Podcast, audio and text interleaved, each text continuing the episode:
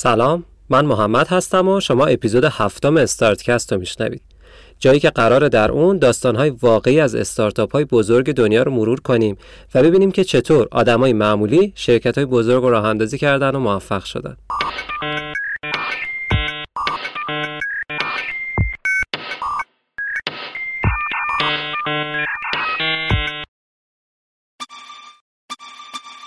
امان از دست اونا که دیر جواب پیامشون رو میدن. اگه این صدا براتون آشنا باشه احتمالا کلی خاطره براتون زنده شده و می‌دونین از چی دارم صحبت می‌کنم. در اپیزودهای قبل داستان سه شرکت موفق رو بررسی کردیم زیپکار، نتفلیکس و نینتندو. امیدوارم که از شنیدنشون لذت برده باشید و از تجربه این شرکت هم استفاده کرده باشید. تا امروز هر داستانی که شنیدیم مربوط به رشد و موفقیت بود. اما آیا همه ایده ها به موفقیت منتهی میشن؟ هر کی هر پروژه ای رو ساخت می‌تونه مطمئن باشه که یک روزی میدرخشه و به هدفش می‌رسه؟ قطعا نه. تو دنیای کسب و کار یک نبرد دائمی در جریانه که هیچ وقت متوقف نمیشه. اگه شما روزی تلاش کردید و موفقیت رسیدید باید بدونید که تنها بخشی از مسیر رو رفتید نه تمامش رو. ادامه مسیر شما میشه جنگیدنتون برای حفظ موفقیت. یه مثال قدیمی هست که بارها از زبون کهنه دنیای تجارت شنیدم. میگه رسیدن به موفقیت آسونه. چیزی که سخته حفظ موفقیت. واقعیت هم همینه. حالا در این اپیزود قرار بریم سراغ همین مسئله. اینکه چی میشه که یک ایده فوقالعاده و موفق شکست می‌خوره و نابود میشه. داستان شرکتی رو با هم مرور می‌کنیم که روزگار یک امپراتوری خیلی وسیع در دنیای مجازی رو رهبری می‌کرد. در روزهای خیلی دور وقتی اسم اینترنت میومد برند و محصولات این شرکت برای همه تداعی می‌شد. اگه همسن و سال من باشید و دوران تولد و ظهور اینترنت یادتون باشه حتما خاطرتون هست که در همون سال اولیه و تا مدتها بعد از اون بعضی از سرویس های اینترنتی فقط و فقط به اسم یاهو شناخته می شدن. مثلا وقتی می‌گفتن می‌خوایم بریم با دوستامون چت کنیم هیچ نرم افزاری غیر از یاهو مسنجر منظورشون نبود. یاهو مسنجر به قدری همهگیر و جهانی بود که تقریبا هر کی به اینترنت متصل می‌شد داشتش و ازش استفاده می‌کرد. مثل الان نبود که تلگرام و واتساپ و هزار نرم افزار دیگه هست که همشون خدمات چت و ارائه میدن. اون زمان چت آنلاین و یا ایمیل برای خیلی از جمله خود من فقط و فقط یاهو بود. چقدر خاطره داریم ازش. یادش بخیر. چی شد که دیگه هیچ اسم و نشونی از یاهو نیست و فقط باید با خاطراتش زندگی کنیم. چی شد که یاهو مسنجر به عنوان اولین و گسترده ترین نرم افزار چت اینترنتی دیگه هیچ سهمی از این بازار پرمخاطب نداره و میدون خالی کرده. یاهو روزگار یک امپراتوری وسیع بود و در اوج می درخشید حتی برای ما که در ایران بودیم و کمتر از اینترنت استفاده می کردیم اما چطور این امپراتوری تبدیل به یک بنای متروکه و تاریک شد؟ امروز در این اپیزود قرار به این سوالا پاسخ بدیم. احتمالا این اپیزود برخلاف قبلیا یکم غم هم باشه اما چاره ای نیست. باید به گذشته سفر کنیم و با مرور داستان پرفراز و نشیب یاهو سعی کنیم علت شکستش رو موشکافی کنیم. تا اگر روزی خودمون صاحب کسب و کار یا تجارتی شدیم در دامی که یاهو دچارش شد گرفتار نشیم و همیشه چهارچشمی از موفقیت هامون مراقبت کنیم. پس بریم که داستان رو بشنویم و امیدوارم از شنیدن این اپیزود لذت ببریم.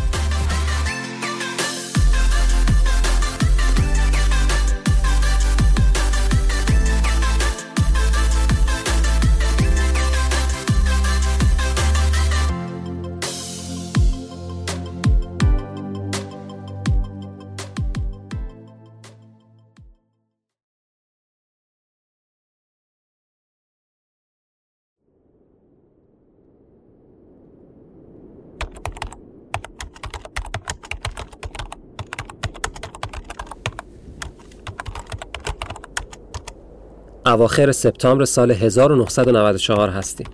اینجا یک اتاقک قابل حمل کوچیک روی تریلره که نزدیک محوطه دانشکده استنفورد پارک شده. هوای بیرون رو به تاریکی میره و داخل اتاقکم جز نور یک مانیتور هیچ روشنی دیگه وجود نداره و مثل بیرون تاریکه. این صدایی که میشنوید از کیبورد همون کامپیوتر بلند میشه و محصول تلاش یک مرد جوان به نام جری یانگه که داره با سرعت چیزایی رو تایپ می‌کنه. اطرافش و کل اتاقک از کاغذهای تبلیغاتی و بروشورای رنگارنگ پوشیده شده و کنار خودش هم یک دسته از این کاغذها رو قرار داده و دونه دونه بر میداره. بعد از یک مطالعه کوتاه و سریع دوباره چیزایی رو تایپ می‌کنه و برگه‌های خونده شده رو بدون دقت به اینکه کجا قرار بیفتن تو فضای اتاقک رها می‌کنه. همین میشه که اتاقک کوچیک هر لحظه شلوغ و شلوغتر میشه اون بیرون هم بادهای پاییزی بدنه ضعیف اتاقک و مورد هجوم قرار میدن و آه از نهاد چوبهای بیجون و پنجره بیرمق کوچیکش بلند میشه. اما جریانگ اصلا توجهی به صدای باد و تاریکی هوا و گذر زمان نداره. کاری که داره انجام میده احتمالا خیلی مهمتر از این چیزاست و تمام تمرکزش روی همون کاره. شاید این سوال تو ذهنتون به وجود بیاد که چه کاریه که اینقدر مهمه و زمان و تمرکز می‌خواد. خب باید بهتون بگم اینجا در همین اتاقک کوچیک و نمور یک اتفاق خیلی بزرگ داره رخ میده. یک جریان خیلی وسیع داره شکل می‌گیره که در آینده سرنوشت دنیای وب رو تحت تاثیر خودش قرار میده. بله اینجا و در همین لحظه هاست که داره یاهو اولین امپراتوری اینترنت متولد میشه و این پسر جوان هم بدون اینکه بدونه داره قدم های بزرگی براش برمیداره. خب شاید جری ندونه که این کاری که داره با سرعت و دقت انجام میده در آینده قرار چقدر وسیع و جهانی بشه. اما تمام تلاشش رو می‌کنه که اون رو با بهترین کیفیت و بیشترین سرعت پیش ببره. این کلیدی ترین تفاوت بین برنده ها و بازنده هاست. برنده ها دنبال رویا پردازی و فتح دنیا تو تصورات ذهنیشون نیستن و سعی می‌کنن محصولی رو که قلبا بهش ایمان و اعتقاد دارن و تو دنیای واقعی بسازن. برگردیم به داستان. به همون اتاقک کوچیک و تاریک. صدای کیبورد و ضربه های باد و جری که داره کاغذش رو زیر رو می‌کنه. اما داستان این کاغذهای تبلیغاتی و رنگارنگ چیه؟ اینا چه نقشی دارن تو ساختن اون امپراتوری بزرگ؟ مثلا از این قراره که در اون سالها یعنی 1994 دنیای وب عمر زیادی نداشته و تازه معرفی شده بوده. تقریبا می‌تونیم بگیم در سال 1991 اولین وبسایت اینترنتی متولد شد و از اون به بعد هم کم کم با گسترش اینترنت ساخت و توسعه وبسایت هم رونق گرفت. تا اون زمان تعداد وبسایت ها خیلی چشمگیر نبود. مثلا در همون سال یعنی 1994 طبق آمارها چیزی حدود ده هزار وبسایت تو کل دنیا وجود داشت و خب این رقم خیلی کم به نظر می‌رسه. اما همین تعداد کم با یک مشکل خیلی ریشه‌ای روبرو بودن. مشکلم این بود که هیچ موتور جستجویی وجود نداشت. همین الان تصور کنید شما مقابل یه سیستم متصل به اینترنت نشستین و گوگل هم اصلا وجود خارجی نداره. چطوری می‌تونید یک وبسایت رو پیدا کنید بدون اینکه آدرس و اسمش رو بلد باشید؟ این کار بدون موتور جستجوگر تقریبا غیر ممکنه خیلی از نیازهای امروز ما به کمک گوگل و جستجوی قدرتمندش داره برطرف میشه. یک سوال می نویسیم و انبوهی از سایت ها و وبلاگ رو برامون فهرست می‌کنه. ما هم با وسواس انتخاب می‌کنیم که سراغ کدوم سایت بریم و از محتواش استفاده کنیم. اما در اون زمان چنین امکانی وجود نداشت و همه دنبال یک راه حل برای این مسئله بودن. جری یانگ هم داشت راه حلش رو طراحی می‌کرد. راه حل جری و بقیه افراد در اون دوران ایجاد web directory بود. web directory به سایت گفته میشه که در اون لینک و توضیحات تعداد زیادی از سایت ها قرار داره و افراد می‌تونن تو دسته‌بندی های مختلف موضوعی سایت مورد علاقهشون رو پیدا کنن. web directory تا همین 10 15 سال پیش تو ایران هم رو بورس بودن و هنوز ازشون استفاده می‌کردیم. اما الان دیگه رنگ و نشونی ازشون نیست. خب جری دنبال این بود که یک وب دایرکتوری ایجاد کنه و در اون تمام سایت ها رو دونه دونه معرفی کنه. البته قبل از جری افراد دیگه چنین تصمیم گرفته بودن و این کار انجام داده بودن. اینطوری نبود که جری اولین کسی باشه که تصمیم گرفته وب دایرکتوری ایجاد کنه. شاید جری اولین نفر نبود اما تمام تلاشش رو می‌کرد که بهترین وب دایرکتوری رو ایجاد کنه. برخلاف خیلی ها که تصور می‌کنن باید تو هر زمینه ای که وارد میشن اولین باشن تا موفق بشن جری سعی می‌کرد فقط بهترین باشه. این مرد جوان از توی اون کاغذهای تبلیغاتی آدرس سایت های مختلف بر می داشت و تو وب دایرکتوری خودش یادداشت می‌کرد. البته باید بگم جری تنها نبود و به همراه دوستش دیوید فیلو روی این وب دایرکتوری کار می‌کردن. نکته جالبم این بود که اون وب دایرکتوری اصلا یک پروژه تجاری نبود و اوایل کار صرفا جنبه سرگرمی داشت. با توجه به اینکه هر دو شریک یعنی جری و دیوید دانشجوی استنفورد بودن و می‌تونستن از فضای تحقیقاتی دانشگاه استفاده کنن این وب دایرکتوری روی سرورهای دانشگاه قرار گرفته بود و حتی آدرسش هم یک ساب دومین یا زیر دامنه از وبسایت اصلی دانشگاه بود. خب یادتون نرفته که کجا بودیم؟ هنوز توی اتاقک کوچیکیم. کنار جری و صدای کیبوردش رو میشنویم. حوالی نیمه شب و هوا کاملا تاریک شده. جری همچنان مشغول و کف اتاقم وجب به وجب پر شده از کاغذهای رنگی و مختلف. حالا می‌دونیم داره چی کار می‌کنه و داستان این کاغذها چیه.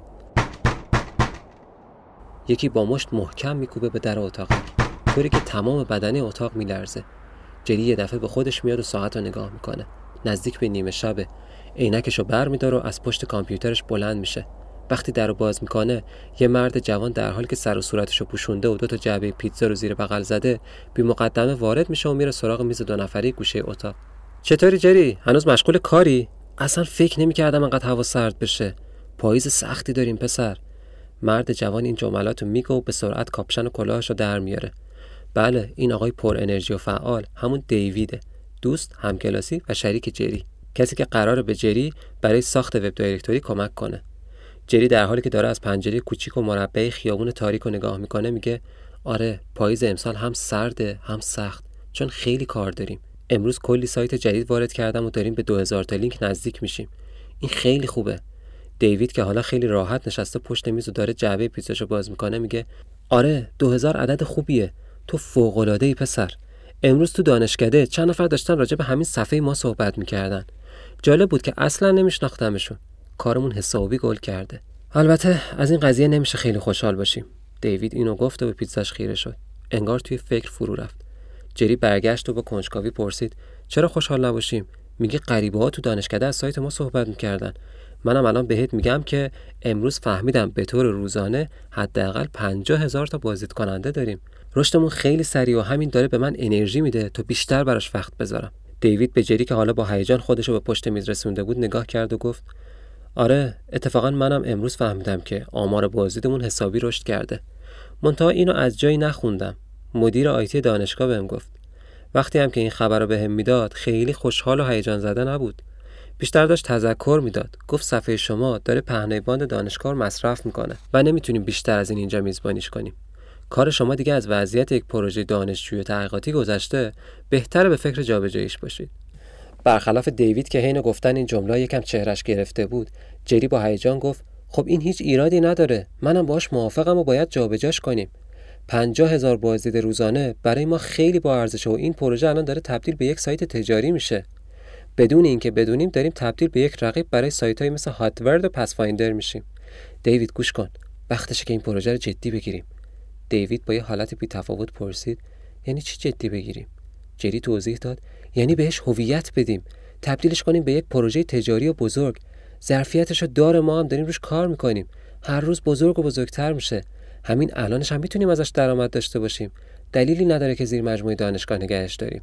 دیوید گفت آره منم چند وقتی به همین مسیر فکر می‌کنم. و خب صد درصد موافقم. و اینطوری بود که یاهو متولد شد.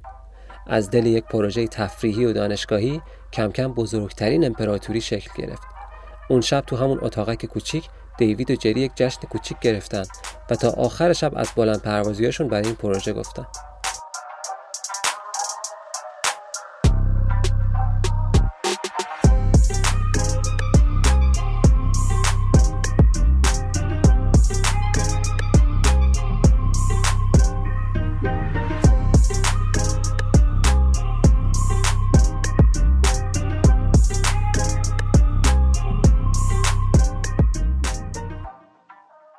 قرار اولیه این شد که یک اسم براش انتخاب کنن. تا امروز اسم این صفحه بود راهنمای جری و دیوید برای شبکه جهانی وب.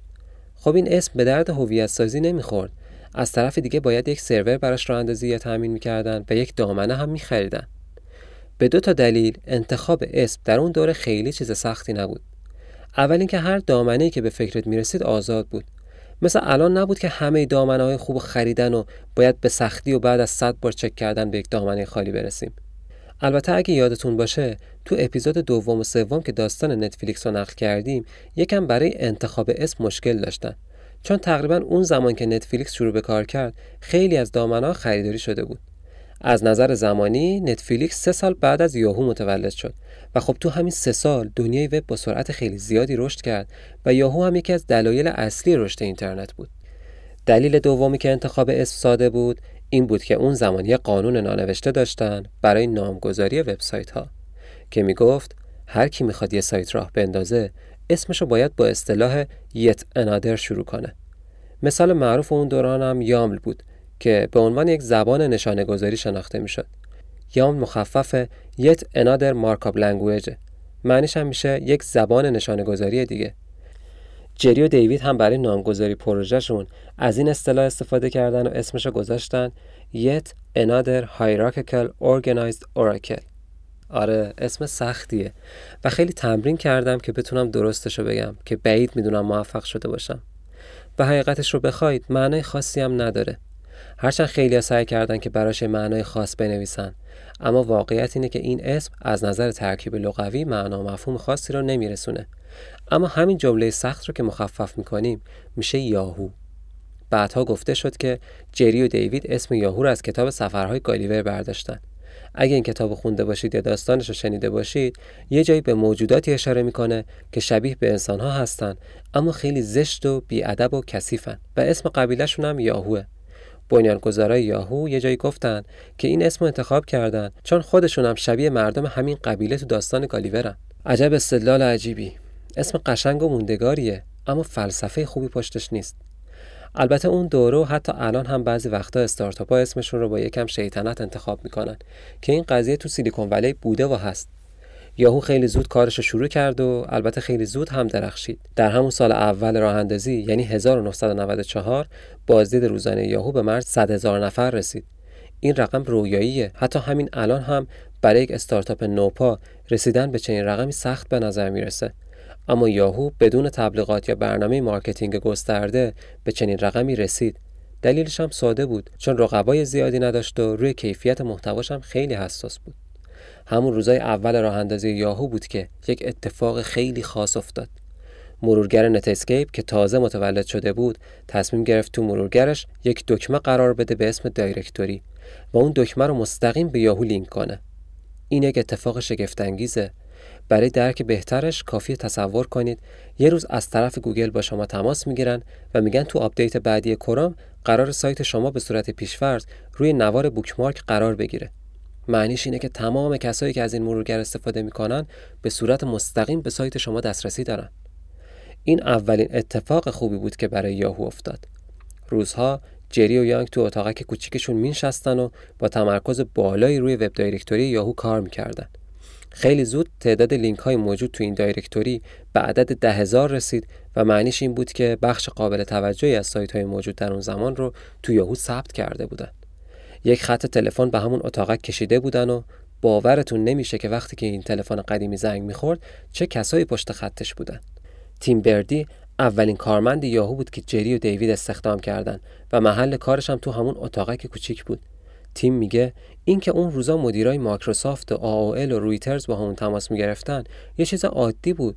همه این شرکت ها و برندهای بزرگ دنبال این بودن که به نوعی یاهو رو تصاحب کنن یا بخرن یا حتی سهامدارش باشن. حقیقت رو بخواید بعید می‌دونم هیچ شرکت یا استارتاپ دیگه تو دنیا وجود داشته باشه که همون روزهای اولیه انقدر خوش درخشیده باشه. یاهو یک موقعیت شگفتانگیز داشت یک جایگاه ویژه. کنار همه این درخشیدن یک مشکل کوچولو هم وجود داشت. اون هم این بود که یاهو مدل درآمدی مشخصی نداشت. مدل درآمدی الگوی کسب درآمد از محصول یا خدمت رو مشخص می‌کنه. یاهو یک وب دایرکتوری بزرگ بود اما همون اوایل نمی‌دونستن که دقیقا چطور قرار از این وب دایرکتوری درآمد داشته باشن. ایده اولیه که به ذهنشون رسید این بود که از کاربرا در ازای خدمات پول بگیرن. یه جورایی همون حق عضویت. اما برای اجرای این ایده خیلی نگران بودن. تعداد کاربر هر روز بیشتر و بیشتر می‌شد. اما کوچکترین اشتباهی ممکن بود که این روند رشد رو متوقف کنه و همه چیز شکست بخوره. این مسئله برای تمام کسب و کارهای آنلاین صادقه. همون روزها بود که سر و کله مارک موریت پیدا شد. یک مرد لاغرندام قد بلند و آروم که برای ورود به اتاقک اولیه یاهو مجبور بود یکم قامتش رو خم کنه مایک یک سرمایه‌گذار خطرپذیر و زرنگ و یکی از اعضای گروه سرمایه‌گذاری سکویا بود می‌دونست که این دوتا دانشجو یعنی جری و دیوید چیزی رو خلق کردن که احتمالا خیلی زود میدرخشه و مثل یک معدن تلاست از طرفی عجله هم برای سرمایه گذاری نداشت و خیلی آروم و آهسته تو مذاکرات پیش می‌رفت. گروه سکویا رزومه خیلی خوبی داشت. قبلا رو پروژه کلیدی مثل اپل، سیسکو، اوراکل و آتاری سرمایه گذاری کرده بود و تو این زمینه کارشو بلد بود. حالا مایک داره پروژه یاهو رو بررسی می‌کنه تا ببینه چشم‌انداز آینده‌ش چیه. اولین دغدغه مایک همین مدل درآمدزایی بود. بالاخره سرمایه گذار وارد یک پروژه میشه تا در سودش شریک بشه و سرمایهش رو توسعه بده. این سه نفر یعنی جری، دیوید و مارک ساعتها با هم صحبت می‌کردن و به جنبندی مشخصی نمی‌رسیدن. در نهایت مارک گفت روی مدل درآمدی عجله نداریم. دلش هم قرص بود که استارتاپی که به راحتی به میلیون ها کاربر رسیده بعدا به صدها میلیون کاربر می‌رسه و با این جامعه گسترده خیلی کارا میشه کرد. بعد از یک مدت در ابتدای سال بعد یعنی 1995 گروه سکویا یک میلیون دلار روی یاهو سرمایه گذاری کرد و اینجا بود که دیگه از شر اتاقک های کوچیک و نمور و قابل حمل راحت شدن. دیوید و جری یک فضای اداری خیلی بزرگ تهیه کردن و استخدام های گسترده شروع شد.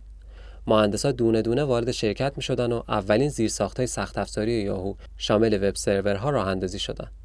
نوبت تقسیم کار که رسید اول از همه یک مدیرعامل انتخاب کردند که کسی نبود جز آقای تیموتی کوگل. مرد میان سالی که قبلا در شرکت های تکنولوژی مثل موتورالا تجربه کار داشت. جری عنوان رئیس یاهو رو برای خودش انتخاب کرد و تبدیل شد به یکی از چهره های اصلی یاهو در رسانه ها دیوید هم زیاد دنبال اسم و رسم نبود و تمرکزش رو گذاشت روی توسعه فناوری های یاهو. دنیای وب با سرعت باور نکردنی هر روز وسیع و وسیعتر می‌شد.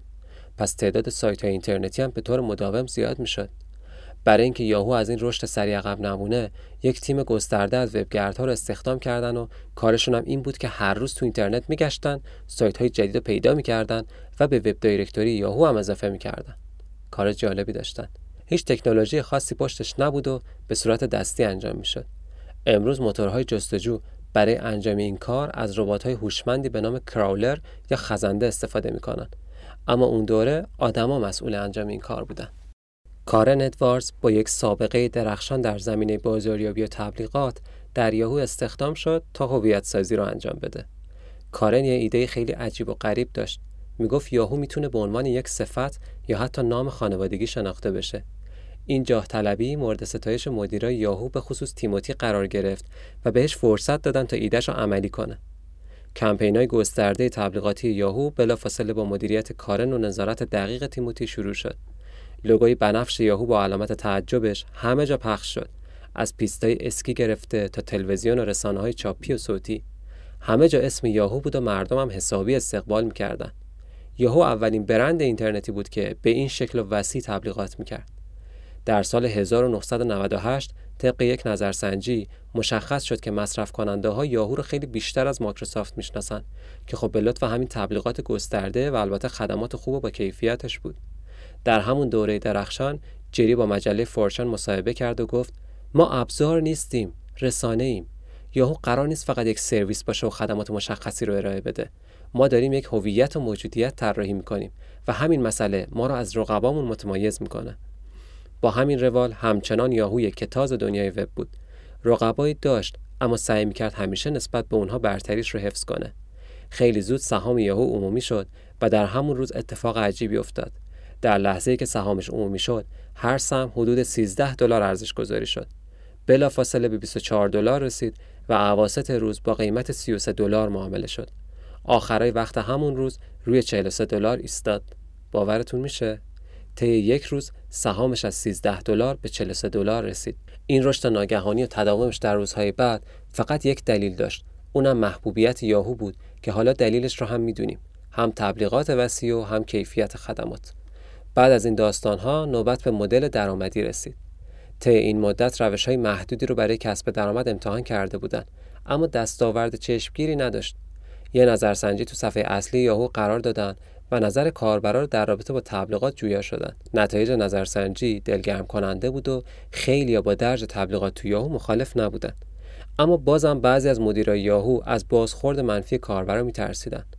در نهایت هم دلو به دریا زدن و اولین بنرهای تبلیغاتی تو صفحات یاهو ظاهر شد حدسشون درست بود و بعضی از کاربرا حسابی شاکی شدن هر روز نامه های تهدیدآمیز و منفی از سمت کاربرا به دفتر مدیریت یاهو می‌رسید و خیلی از این وضعیت ناراضی بودند اما بعد از یک مدت کوتاه کم کم بازخوردهای منفی کم شد و همه با تبلیغات کنار اومدن. اینطوری بود که موتور درآمدزایی یاهو روشن شد و هر روز هزاران دلار پول نقد از این طریق به حسابش واریز می‌شد. درآمد یاهو از تبلیغات فقط در سال 1996 یعنی دو سال بعد از راه اندازی به 19 میلیون دلار رسید که این رقم در نوع خودش بی سابقه بود. در سال 1997 سهام یاهو 511 درصد رشد کرد و ارزش این شرکت به حدود 4 میلیارد دلار رسید. در همون سال یعنی 1997 جری که در اوج موفقیت بود و به عنوان چهره رسانه یاهو شناخته می‌شد به چین دعوت شد. زمانی که وارد چین شد یک مرد جوان لاغرندام با قامتی متوسط سراغش اومد و خودشو معرفی کرد. سلام قربان به چین خوش اومدین. من جک ما کارمند ارشد وزارت اقتصاد چین و راهنمای شما در این سفر هستم. این مرد جوان در طول سفر همیشه همراه جری بود و بعد از یک مدت کوتاه که یکم صمیمی شدن دائم ازش راجع به اینترنت و کسب و کارهای اینترنتی سوال می‌پرسید و بی نهایت هم کنجکاو بود.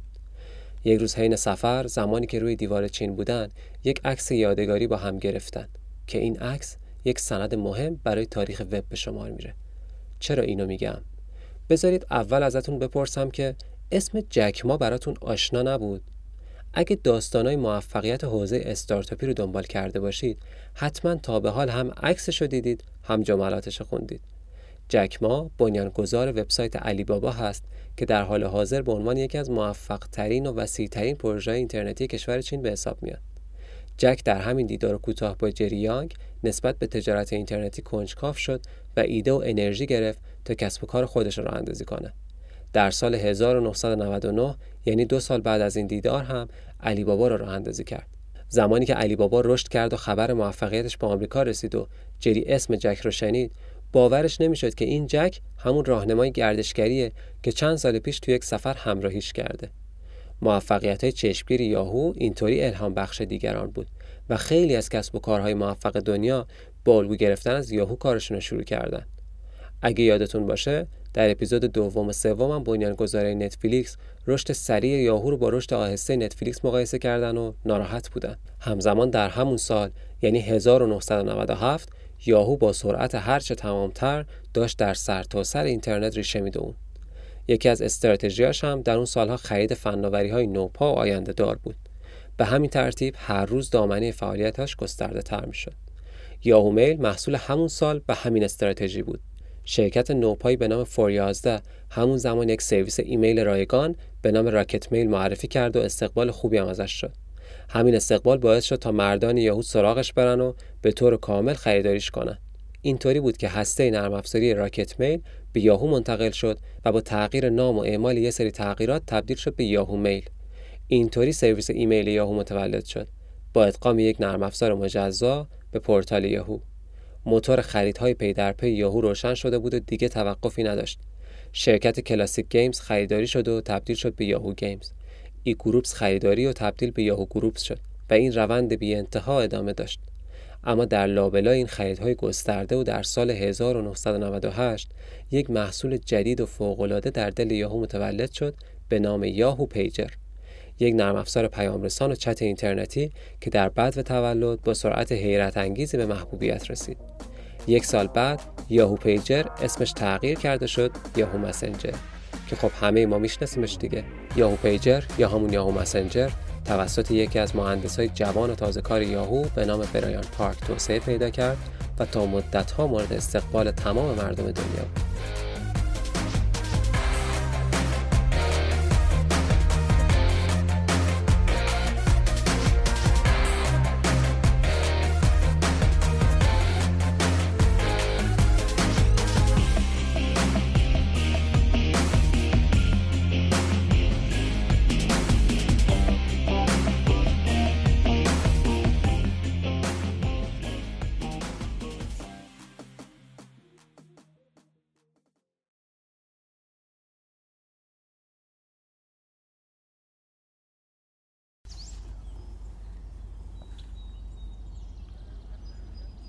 سال 1998 و در اتاق بزرگ و مجلل جلسات یاهو هستیم.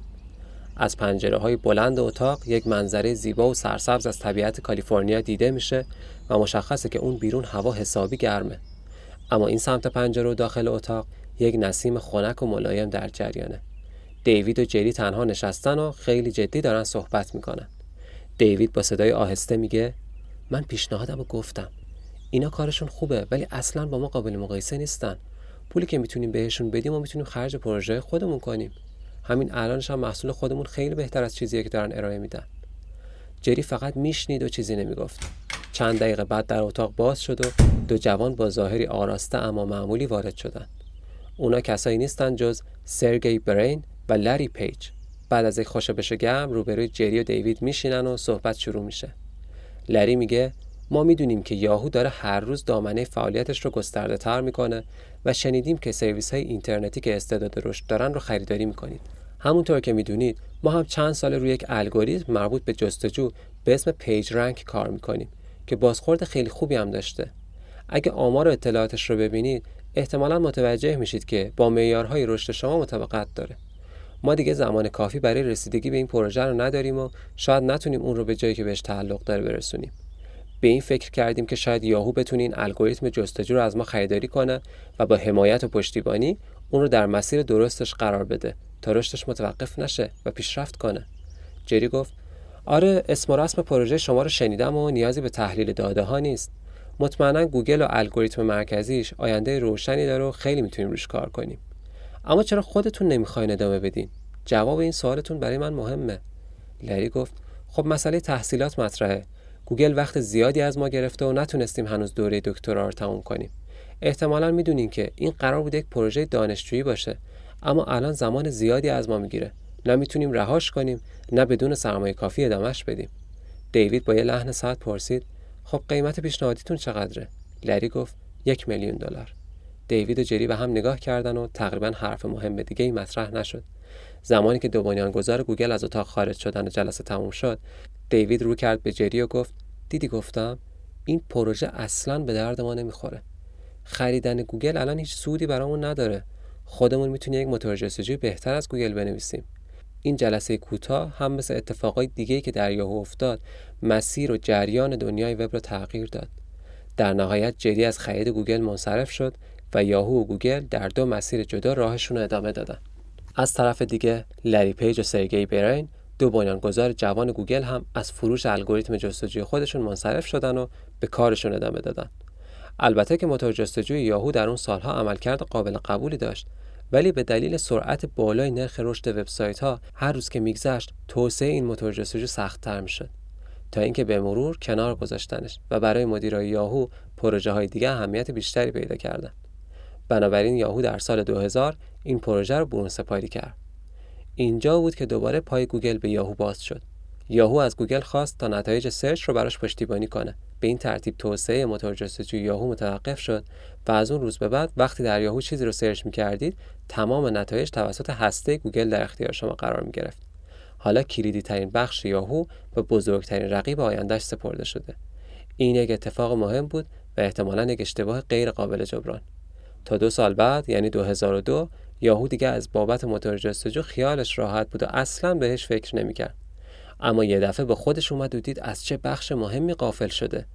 موتور جستجو یک سرویس کلیدی بود در آینده حکمرانی وب در اختیار کسی بود که نسخه با کیفیت این سرویس رو در اختیار داشته باشه. همین مسئله باعث شد جری و دیوید در لابلای خرید و ادغام سرویس اینترنتی به فکر توسعه دوباره موتور جستجوی خودشون بیفتن. گوگل حسابی می درخشید و به ذهنشون رسید که همین لقمه آماده را بخرن و به خودشون زحمت توسعه ندن. این دفعه یاهو سراغ سرگی برین و لری پیج رفت. برین و پیج گفتن یک میلیارد دلار در ازای فروش گوگل می‌گیرن اما به طور کلی تمایلی به فروش ندارن. بلافاصله یاهو این پیشنهاد رو پذیرفت اما در همون لحظه دوباره برین و پیج گفتن 3 میلیارد دلار رقم پیشنهادیشون هست و میلی به فروش گوگل ندارن. برای یاهو راهی باقی نموند جز اینکه روی موتور جستجوی اختصاصیش کار کنه و گوگل رو کنار بزنه. بلافاصله توسعهش در دستور کار قرار گرفت و یک تیم مأمور شدند تا موتور جستجوی یاهو رو زنده کنند. به نظر می‌رسه این تلاش برای احیا موفقیت آمیز نبود و نتیجه چشمگیری به همراه نداشت چون یک سال بعد یعنی 2003 یاهو دوباره برای تامین زیرساخت نرم افزاری موتور جستجو رفت سراغ خریدن و به هم چسبوندن سرویس های دیگه سیستم اوورتور برای پشتیبانی از تبلیغات کلیکی و آلتاویستا و آلدوب و اینکتومی رو برای پشتیبانی از زیرساخت هسته اصلی خریدن هر سه این شرکت ها در حوزه موتور جستجو فعالیت می‌کردند در سال 2004 بالاخره این سرویس به مرحله بهره برداری رسید و یاهو رسما اعلام کرد دیگه از خدمات search گوگل استفاده نمی‌کنه و از این به بعد تمام جستجوهای یاهو به کمک موتور جستجوی داخلی خودش انجام میشه. به این ترتیب تقریبا همکاری گوگل و یاهو به پایان رسید اما در چه وضعیتی؟ گوگل با سرعتی سرسام آور در حال رشد بود و یاهو تلاش می‌کرد باهاش رقابت کنه در همون سال یعنی 2004 سرویس جیمیل شروع به کار کرد و اینجا بود که زنگ خطر برای یاهو به صدا در اومد. برای مقابله با جیمیل یاهو میل به روز رسانی شد و امکاناتش هم بیشتر شد فضای رایگانی که به کاربر اختصاص می‌دادم افزایش پیدا کرد و به مرز گیگابایت رسید از طرف دیگه جریان خریدهای بی انتهای یاهو هیچ وقت متوقف نشد بدون توقف سرویس های مختلف خریداری می‌شد و به توپ چهل تیکه یاهو میچسبید. این استراتژی هزینه زیادی روی دستشون گذاشت. خیلی از سرویس های خریداری شده هیچ وقت به بلوغ کافی و درآمدزایی نرسیدن. به نظر می رسید یاهو داره تبدیل به یک غول بزرگ و سنگین میشه که کورکورانه به سمت هر چیزی که نظرش رو جلب می‌کنه دست دراز می‌کنه. اما گوگل هوشمندانه در حال توسعه محصولات خودش بود. اگر هم چیزی رو می‌خرید ظرفیت رشد و توسعهش رو خیلی بررسی می‌کرد. برودکست.com یکی از همین خریدهای بی برنامه و شکست خورده یاهو بود که ضرر سنگینی به همراه داشت. داستان از این قرار بود که مدیرای یاهو در سال 1999 تصمیم گرفتن به صورت جدی وارد صنعت رسانه های صوتی و تصویری بشن. broadcast.com هم یک وبسایت موفق بود که در زمینه پخش زنده رادیو در اینترنت فعالیت می‌کرد. رشد این وبسایت چشمگیر بود و در همون سال توسط یاهو با یک قیمت عجیب یعنی 57 میلیارد دلار خریداری شد. این رقم برای این سرویس خیلی خیلی بالا بود و متاسفانه بلافاصله بعد از خریدش توسط یاهو رو به افول رفت تا زمانی که به طور کامل نابود شد. داستان broadcast.com یاهو رو مقایسه کنید با یوتیوب گوگل. گوگل هم یه زمانی یوتیوب رو خرید اما اولا ظرفیت یوتیوب خیلی بالا بود. دوما گوگل برای توسعهش برنامه مشخصی داشت و الان هم می‌بینیم که یوتیوب چه جایگاهی ویژه‌ای پیدا کرده تو دنیا. البته اگه داستان برودکست رو نادیده بگیریم به طور کلی روند پیشرفت یاهو تا سال 2000 خوب بود. اما از این سال به بعد اتفاقات عجیبی افتاد. یادتونه همون ابتدای راه اندازی گفتم مرد با تجربه به اسم تیموتی کوگل به عنوان مدیرعامل انتخاب شد؟ خب تیموتی یک آیتیمن واقعی بود و نگاه مناسبی به تکنولوژی های مختلف داشت. یاهو مسنجر و یاهو میل در دوره مدیریتی همین فرد متولد شدند. علاوه بر این برندسازی گسترده یاهو هم ایده همین آقای تیموتی بود. سال 2000 همزمان با ترکیدن حباب دات کام یاهو هم زیر فشار شدید قرار گرفت و به سختی در برابر شکست خوردن مقاومت می‌کرد. همه انتظار داشتند که یاهو با انجام یک کار خارق العاده از طوفان سخت حباب دات کام زنده و موفق بیرون بیاد. این انتظارها و فشارها همه روی تیموتی بود و در نهایت یاهو اولین مدیرعامل خودش رو کنار گذاشت. انتخاب مدیرعامل بعدی یاهو همه رو غافلگیر کرد. انتظار می‌رفت یک IT man دیگه یا حداقل کسی که به دنیای تکنولوژی آشنا باشه روی صندلی مدیریت یاهو بشینه اما در کمال تعجب مردی به نام تری سمل که یک چهره سینمایی بود به عنوان مدیرعامل این شرکت انتخاب شد. تری سالها در شرکت های سینمایی از جمله والت دیزنی و وارنر بروس فعالیت کرده بود و کوچکترین اطلاعاتی در رابطه با فناوری تحت وب نداشت. احتمالا شما هم از شنیدن این اتفاق تعجب کردید که خب حقم دارید. میگن تری در اون زمان هر جا که می‌رفت یه مشاور همراهش داشت تا روی مسائل مختلف به خصوص امور فنی و فناوری راهنماییش کنه. استدلال یاهو برای این انتخاب این جمله بود که یاهو یک شرکت فناوری نیست و یک رسانه است. البته اوضاع یاهو در دوره مدیریت تری خیلی بد نشد. فقط مشکل این بود که تری هیچ چشماندازی برای آینده نداشت. تمرکز اصلی رفت روی سرویس های پایدار و طی دو سال یاهو از بحران و عوارض حباب دات کام خارج شد و موفقیت های مختلفی را هم تجربه کرد. در دوره تری یک اتفاق خیلی مهم افتاد. چیزی که در سرنوشت یاهو و دنیای وب تاثیر خیلی زیادی داشت که در ادامه با هم مرورش می‌کنیم.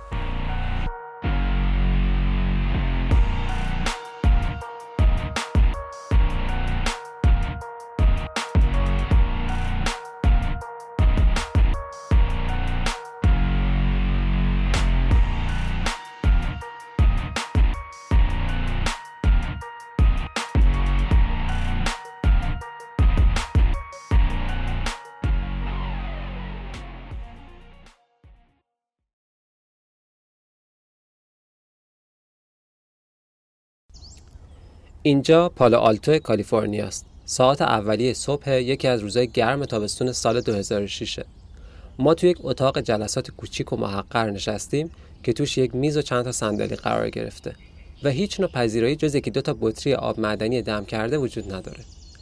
گرمای شدید هوا به داخل اتاقم نفوذ کرده و سیستم سرمایشی کهنه و قدیمی کار خاصی ازش ساخته نیست. دو مرد جوان توی این اتاق نشستن و در حالی که عرق از پیشونی خودشون خشک می‌کنن با نگرانی به ساعت خیره شدن ظاهرا اینجا قرار اتفاق مهمی بیفته. همزمان با رسیدن اقربه ها به ساعت هشت در اتاق باز میشه و یک مرد خیلی جوان با پیشونی بلند چهره پرکک و مک و موهای نسبتا قرمز در حالی که لپتاپش زیر بغلش گرفته وارد میشه. مارک زاکربرگ جوان به آرومی لپتاپش رو روی میز می‌ذاره و میشینه. دو مرد دیگه هم کمی روی صندلی جابجا میشن و به هم نگاه می‌کنن. خب دوستان این جلسه در نهایت ده دقیقه طول می‌کشه و همین اولش هم نتیجهش مشخصه. قرار نیست فیسبوک رو به کسی بفروشیم. این اولین جملاتی بود که مارک میگه و اینطوری جلسه شروع میشه. یکی از اون دو مرد که پیتر تیل نام داشت آروم صداشو صاف می‌کنه و میگه مارک از حرفی که داری می‌زنی مطمئنی؟ ما دو سال داریم روی این پروژه کار می‌کنیم. درسته که چند میلیون کاربر داریم اما درآمد چندانی نداشتیم. رقمی که یاهو پیشنهاد داده انقدر هست که همه ما رو تا آخر عمر به یک تعطیلات پرزرق و برق بفرسته. مارک در حالی که سرگرم روشن کردن لپتاپش بود گفت فکر نمی کنم وضعیت ما در آینده مثل الان و امروزمون باشه. به صندلیش تکیه داد و روی پیتر کرد و گفت قرار نیست چیزی رو که براش جنگیدیم به این سادگی با پول معاوضه کنیم. ما یک هدف و یک رویا داریم و باید برای ساختنش تلاش کنیم. می‌تونیم امروز فیسبوک رو به یاهو بفروشیم و به قول تو تا آخر عمر به تعطیلات بریم. اما تکلیف فیسبوک چی میشه؟ آیندهش چطور پیش میره؟ چند درصد احتمال داره تو مسیر قرار بگیره که ما آرزوشو داشتیم؟ نه قرار نیست چیزی رو به کسی بفروشیم. اتفاقی که میافته اینه که تمام تلاشمون رو می‌کنیم تا پروژهمون مستقل و موفق باشه و ایده‌ای که تو ذهنمون داشتیم و به مردم تمام دنیا نشون بدیم. مرد سوم که جیم بریر نام داشت و تا این لحظه ساکت بود به آرومی گفت مارک تو هر تصمیمی بگیری حمایت ما به عنوان سرمایه گذار رو داری. ما روی شخصیت و تصمیم تو سرمایه گذاری کردیم. نه فیسبوک خودتون به طور کامل در جریان داستان قرار گرفتین یاهو در سال 2006 تصمیم گرفت فیسبوک رو خریداری کنه که با مخالفت زاکربرگ 22 ساله روبرو شد هیچکس نمی‌دونه اگه این اتفاق میافتاد الان سرنوشت یاهو و فیسبوک چی می‌شد یا فیسبوک در استراتژی پیچیده و عجیب غریب یاهو غرق و مدفون می‌شد و یا یاهو به کمک نفوذ و قدرت فیسبوک به اوج می رسید. تصورش به عهده خودتون. یک سال بعد از این تلاش ناموفق تری سمل همون مدیر اهل رسانه یاهو برکنار شد و جری یانگ بنیانگذار یاهو به عنوان مدیرعامل انتخاب شد. عمر مدیریت جری به عنوان مدیرعامل هم خیلی کوتاه بود. فقط یک سال و در همین عمر کوتاه مدیریتی یک اشتباه خیلی بزرگ مرتکب شد. در اون سال یعنی 2008 برتری گوگل نسبت به یاهو اثبات شده بود و خریدهای گسترده یاهو هم بینتیجه بود. این مسئله خیلی شفاف بود اما جری بهش اعتقادی نداشت. شبکه های اجتماعی در حال رشد و گسترش بودن و یاهو به جای تمرکز روی توسعه محصولات خودش مثل یاهو مسنجر رفت سراغ خرید شبکه های اجتماعی پرمخاطب مثل تاملر و دلیشس که هیچ کدوم هم نتیجه خاصی نداشت. دقیقا در همون سال مایکروسافت سراغ یاهو اومد تا این شرکت رو بخره و توسعه نرم افزاری تجاریش رو به عهده بگیره اشتباه جری این بود که این معامله رو قبول نکرد و گذاشت یاهو به صورت مستقل همون مسیر سراشیبی خودش رو ادامه بده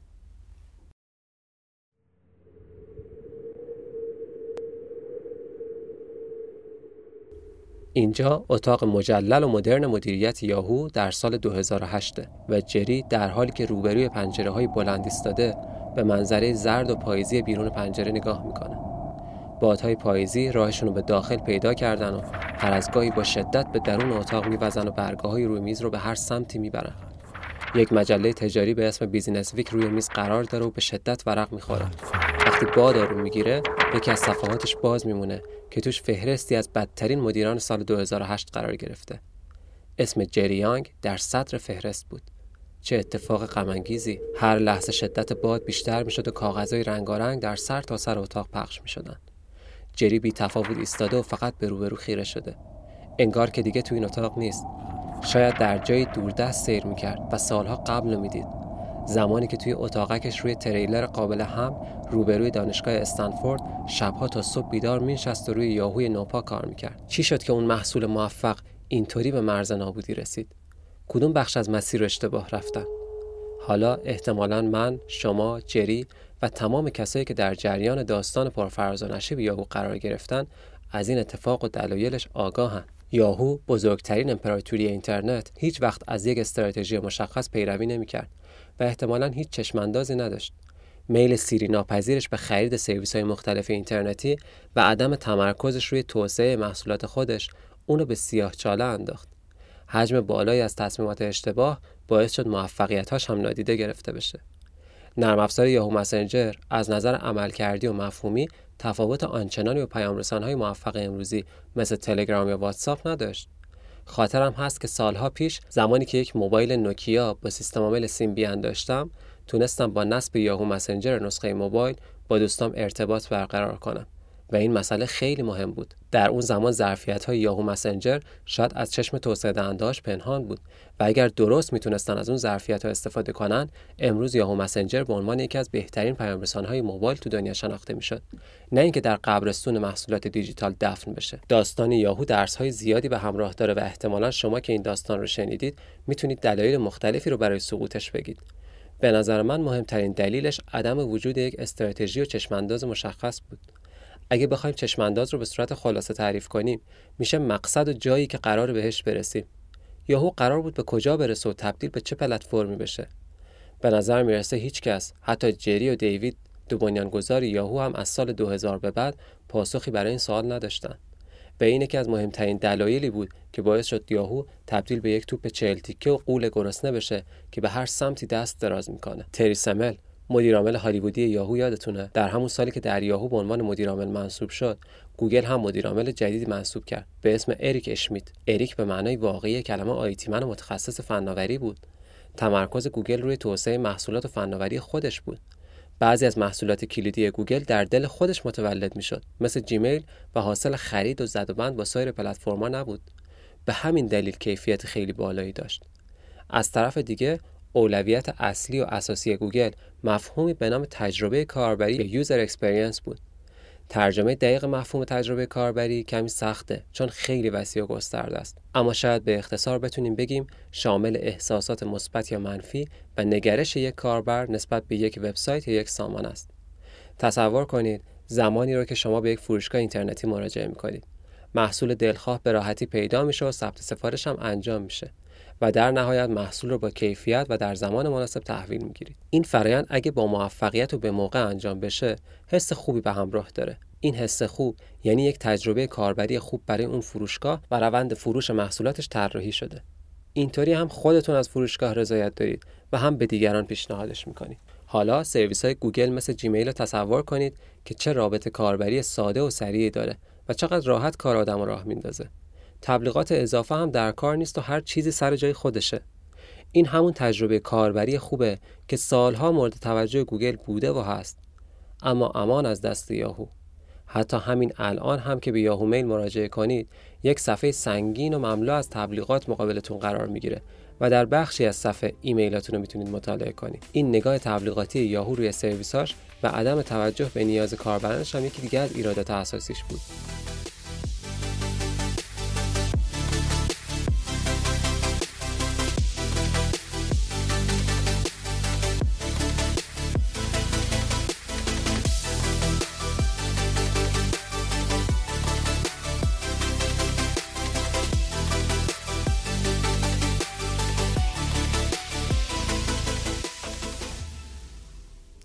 در انتهای این اپیزود به دو دلیل باید از شما تشکر کنم. اول اینکه استارتکست رو گوش دادید و دوم اینکه وقتتون رو در دنیای پادکست فارسی میگذرونید. تمام تلاشم بر این بود که یک داستان خوب و آموزنده و در عین حال آشنا بشنوید تا اگر روزی خواستید کسب و کار یا استارتاپی را اندازی کنید از این تجربیات استفاده کنید. اگه محتوای این اپیزود مفید بود می‌تونید با معرفی استارتکست به دوستاتون و ثبت کامنت در Castbox یا اینستاگرام از من و این پادکست حمایت کنید تا با قدرت بیشتری به کارم ادامه بدم. یادتون نره که پیج اینستاگرام رو دنبال کنید. اونجا طی روزهای آینده محتوای تکمیلی این اپیزود شامل تصاویر قدیمی مربوط به داستان یاهو رو قرار میدم. امیدوارم هر جا هستید با انرژی سربلند و موفق باشید.